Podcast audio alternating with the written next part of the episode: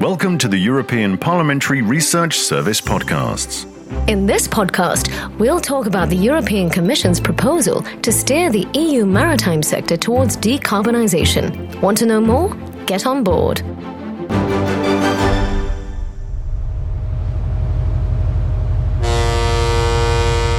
Maritime transport is a key economic sector in Europe. It makes up three quarters of external trade and almost one third of internal trade volumes. And every year, around 400 million passengers embark or disembark in EU ports. But ships pollute. In 2018, they generated over 13% of all greenhouse gas emissions from transport. And while this is substantially less than the 71% generated by road transport, the problem is that at present, the maritime sector relies almost entirely on fossil fuels, mainly heavy fuel oil. In 2018, the International Maritime Organization, the UN's body regulating international shipping, set itself the goal to reduce average carbon intensity, which is the CO2 per tonne mile, by at least 40% by 2030 and by 70% in 2050. As well as to cut total emissions by at least 50% by 2050 compared to 2008 and phase them out as soon as possible. That's right. Now, meeting the 2030 reduction target can still be done with the current technology, combining measures such as lower speeds, improvements in operational efficiency through data analytics, limited use of low carbon fuels, and energy efficient designs. But meeting the 2050 goals is a different game and will require a global transition to alternative fuels and energy sources. So, how are we going to do this in Europe? As part of the Fit for 55 package in July 2021, the European Commission presented the Fuel EU Maritime proposal, accompanied by an impact assessment. The main goal is to increase the use of low carbon fuels by introducing limits to the greenhouse gas intensity of energy used on board ships and an obligation to use onshore power supply or zero emission technology in EU ports. Marketa Pape from the European Parliamentary Research Service gives us some more details. The proposed regulation introduces increasingly stringent limits on carbon intensity of the energy used by ships, which would oblige them to use alternative fuels. It starts in 2025 with a modest 2% reduction until eventually achieving a 75% cut in 2050. This would apply to all big commercial vessels, which are the most polluting ones, regardless of their flag.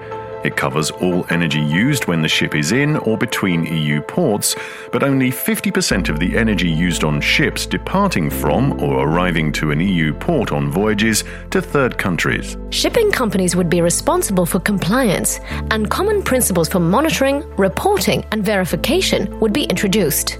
The Fuel EU Maritime proposal is part of a package of proposals presented by the Commission to decarbonise the transport sector and achieve the objectives of the Green Deal. Here's the European Commissioner for Transport, Adina Vălean. Refuel Aviation, Fuel EU Maritime, and Alternative Fuels Infrastructure Regulation. All present a ticket to economic growth they will create a market for sustainable alternative fuels and put in place the right infrastructure to get zero emission vehicles on our streets and in our seas and skies. So, what are the views of stakeholders? Stay with us. European ship owners support the idea of using cleaner fuels, but propose to make EU fuel suppliers, instead of shipping companies, responsible for meeting the new fuel standards. The environmental NGO Transport and Environment warns that if no green fuels are available for refueling in European ports, the switch to low carbon fuels cannot happen.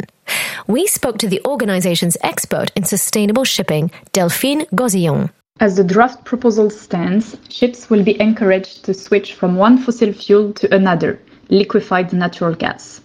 LNG could represent as much as a quarter of European shipping fuel mix by 2030. To correct this, FuelEU Maritime must include a minimum quota of e-fuels use by 2030.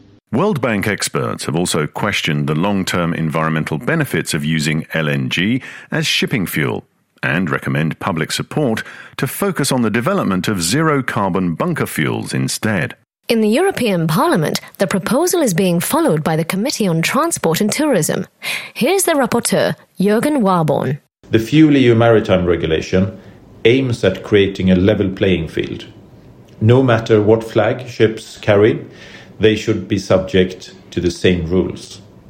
We do not want loopholes or avoidance practices, and that is why we target the ships in this climate proposal and not fuel suppliers because a fuel supplier scope would mean we could only regulate suppliers in Europe and ships could easily bunker dirtier and cheaper fuels outside Europe. Want to know more?